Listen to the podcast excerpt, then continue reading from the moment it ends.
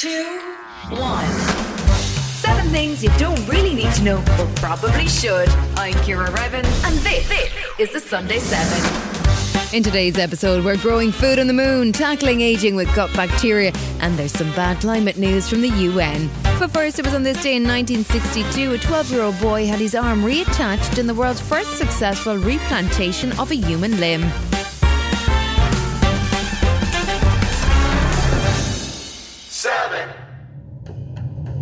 It's one small step for man, one giant leap for mankind.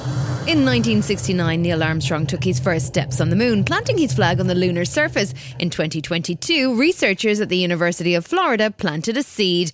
Ever since man first stepped on the moon, we have fantasized about life beyond our spinning blue planet. So it turns out we never ever asked the question that if we're going to go to the moon and live there, can we grow plants in lunar soil? Just was never thought about. That was Dr. Rob Ferl, a professor of horticultural sciences at the University of Florida. This research comes as the Artemis program plans to return humans to the moon. In order to realistically achieve an off planet future, we would need to grow food in order to sustain ourselves. Now, for the first time ever, scientists have grown plants in lunar soil. Last year, University of Florida researchers planted cress seeds in soil that had been returned from Armstrong's Apollo 11 mission. For their first week or so of life, there was really no difference between the controls and the lunar plants. So there wasn't something inherently toxic to the plants in lunar regolith that would prevent plants from growing. So everything else, everything else downstream is how can we mitigate any negative responses? But at the outset, everybody grew. That was Anna-Lisa Paul, biologist and geneticist at the University of Florida. She and Rob have been on a long journey to get to this point. They endured a series of rejections and setbacks before finally getting NASA to loan them samples of the moon's surface. So receiving the package was really pretty cool and amazing. I mean, you can imagine opening up a package and holding in your hands the moon. They saw that what we had proposed for four grams would be more richly informed if they gave us some other samples to go with it. So not only to say, do plants grow in lunar soil, but do they grow in soils from various lunar missions, which came from different parts of the moon. All the seeds sprouted, but the plants ended up stunted. The scientists plan to plant more cress before moving on to other vegetation. If we want to explore another planetary surface, we're going to have to grow plants to sustain us. It's a real honor to feel like we are part of the lunar legacy and got to play a small role in, in what will take humans off planet.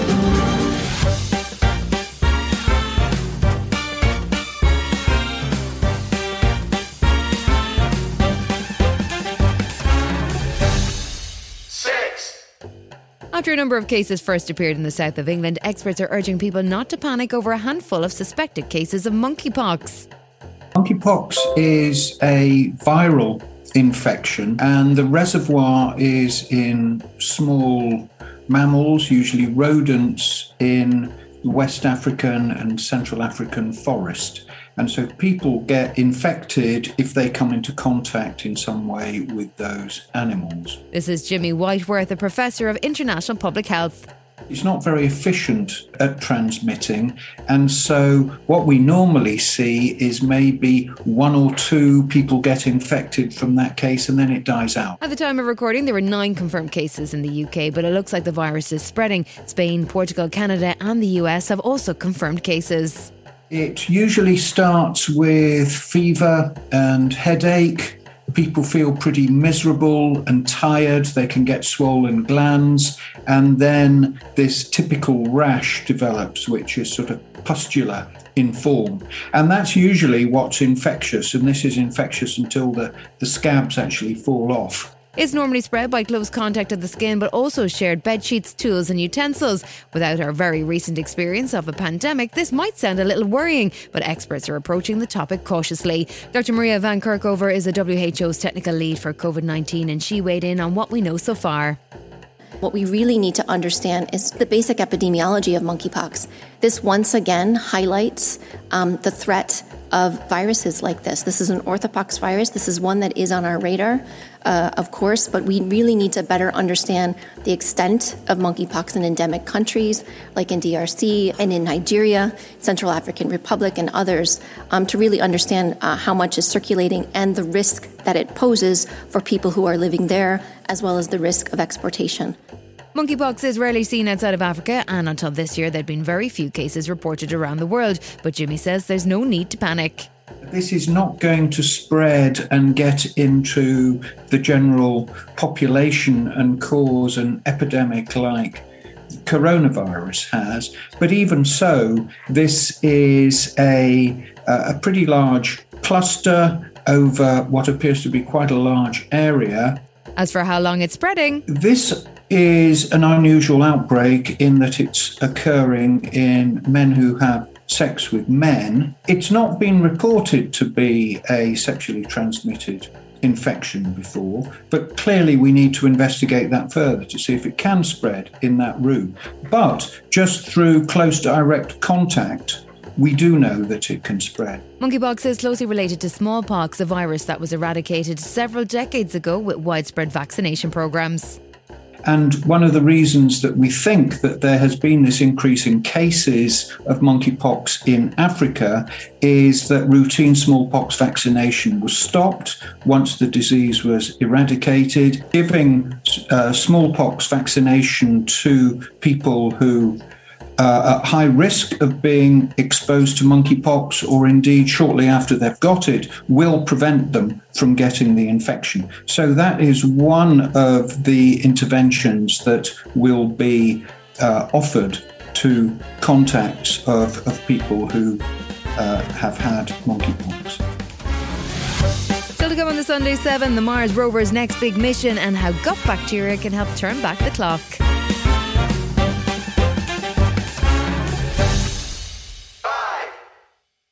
If you cast your mind back to February last year, you may remember the excitement when NASA successfully landed its Perseverance rover on Mars. It's been busy roving on the red planet for the last 15 months, and now it's ready for the most important part of the mission searching for signs of life.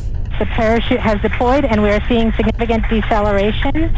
Its mission began with a jaw dropping descent as it was lowered onto the Martian surface. Over the last year, it's revealed images of the planet as never seen before. Now its mission is hunting for signs of life and it's reached the perfect spot to find it.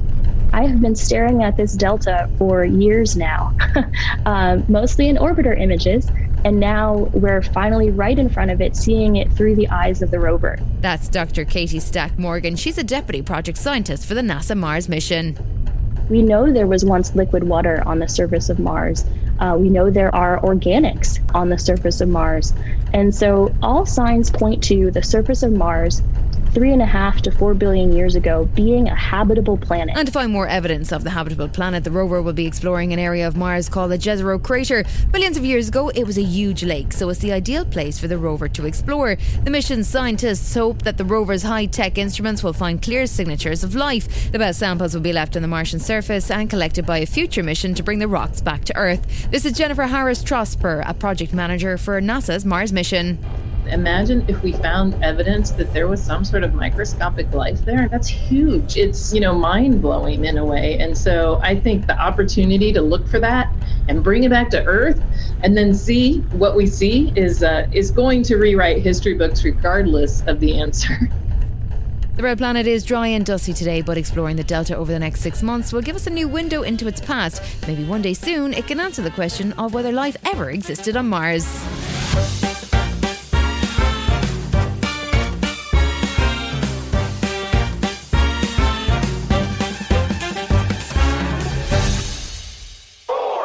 In the search for eternal youth, we spend billions on treatments, procedures, and gizmos to halt the appearance of aging. The average Brit spends over £3,000 a year on beauty treatments, and that's just to look younger.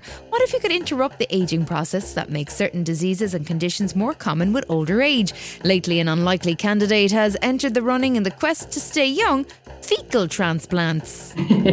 yeah, it doesn't sound very appealing. Um, it's essentially the transfer of the gut microbes of one individual to another individual. That's Dr. Aimee Parker from the Quadram Institute, published this week in the journal Microbiome. Scientists at the Quadram Institute and the University of East Anglia show that transplanting fecal microbiota from young mice into old mice can reverse hallmarks of aging in the gut, eyes, and brain.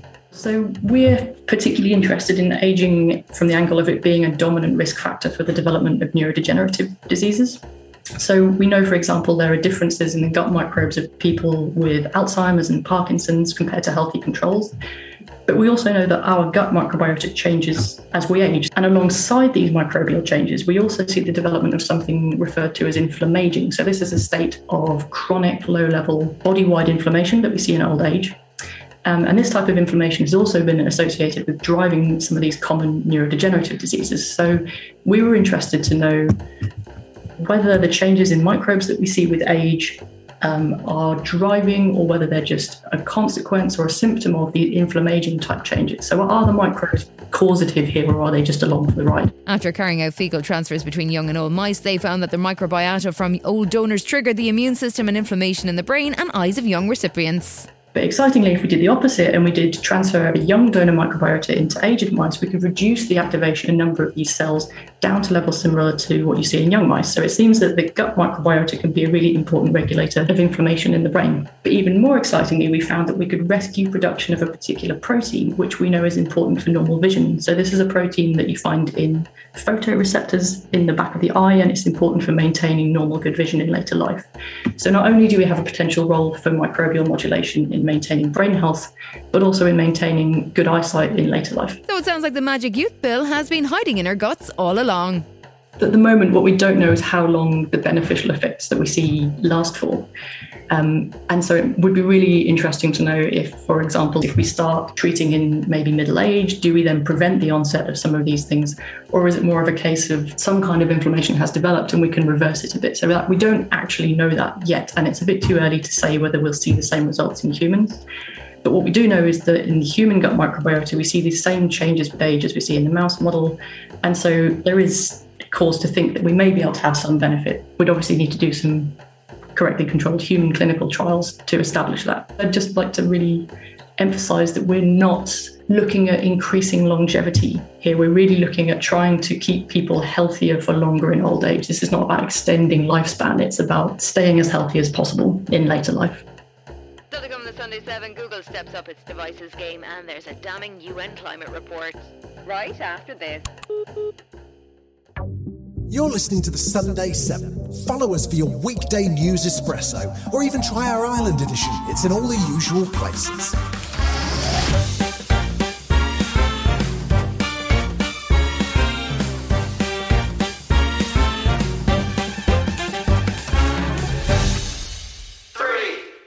UN has some bad climate news. Four of the key indicators for climate change have broken records once again. A report by the UN's World Meteorological Organization has found that in 2021, sea level rises, ocean temperatures, greenhouse gas emissions, and ocean acidification were all higher than ever before. UN Secretary General Antonio Guterres put it plainly. The global energy system is broken and bringing us ever closer to climate catastrophe. Fossil fuels are a dead end, environmentally and economically. The war in Ukraine and its immediate effects on energy prices is yet another wake up call. The only sustainable future is a renewable one. We must end fossil fuel pollution and accelerate the renewable energy transition before we incinerate our only home. Speaking in Geneva, the UN chief stressed once again that to keep the 1.5 alive, we need to phase out fossil fuels. Transforming energy systems is low hanging fruit renewable energy technologies such as wind and solar are readily available and in most cases cheaper than coal and other fossil fuels. Over the past decade, the cost of wind energy has declined by more than half. The cost of solar energy and batteries has plummeted 85%. And investment in renewables creates jobs, three times more jobs than fossil fuels.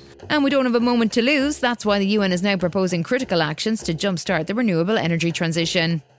First, renewable energy technologies such as battery storage must be treated as essential and freely available global public goods.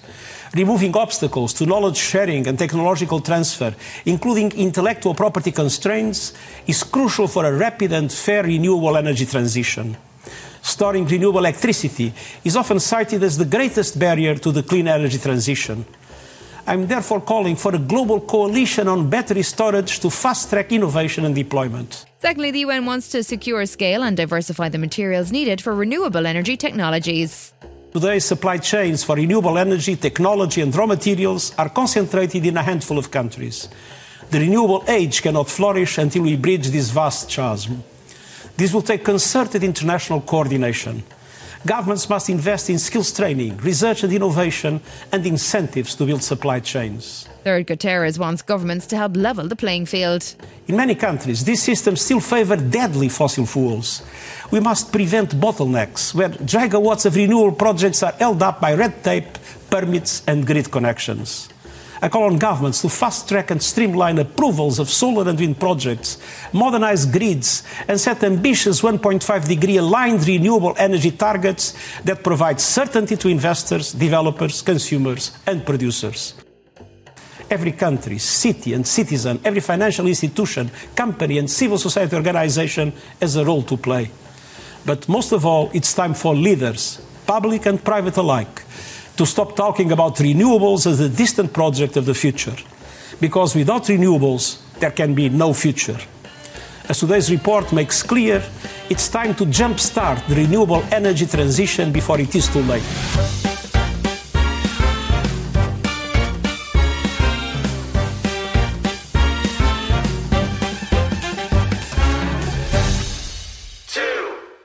A decade after the debut of Google Glass, Google has unveiled a new pair of glasses with a built in computer. At its annual Google Developer Conference, the company showed a video of the glasses prototype displaying captions in English, Mandarin, Spanish, and American Sign Language. The unnamed pair of specs were teased alongside other new AI enabled products as part of the tech giant's plans to bridge the real world and digital universe of search, maps, and other devices. Maps, for example, will soon launch an immersive view from some big cities that merges street view and aerial images. Let's go to London and take a look. What a beautiful city. Say you're planning to visit Westminster with your family, you can get into this immersive view straight from maps on your phone. And you can pan around the sides. Diversity and inclusion clearly were front of mind as they unveiled a palette of 10 skin tones they describe as a step forward in making gadgets and apps that better serve people of colour. To do this, Google partnered with Harvard University sociologist Elis Monk, who studies colorism. Monk says he had felt dehumanised by cameras that failed to detect his face and reflect his skin tone.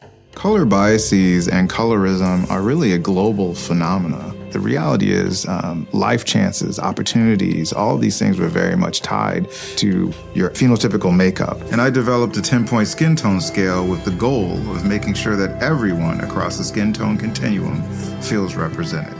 Google also teased a tablet to be launched in 2023 and a smartwatch to go on sale in 2022. Google still derives most of its revenue from ads, but with in demand devices like these, they could matter more for Google over the long run.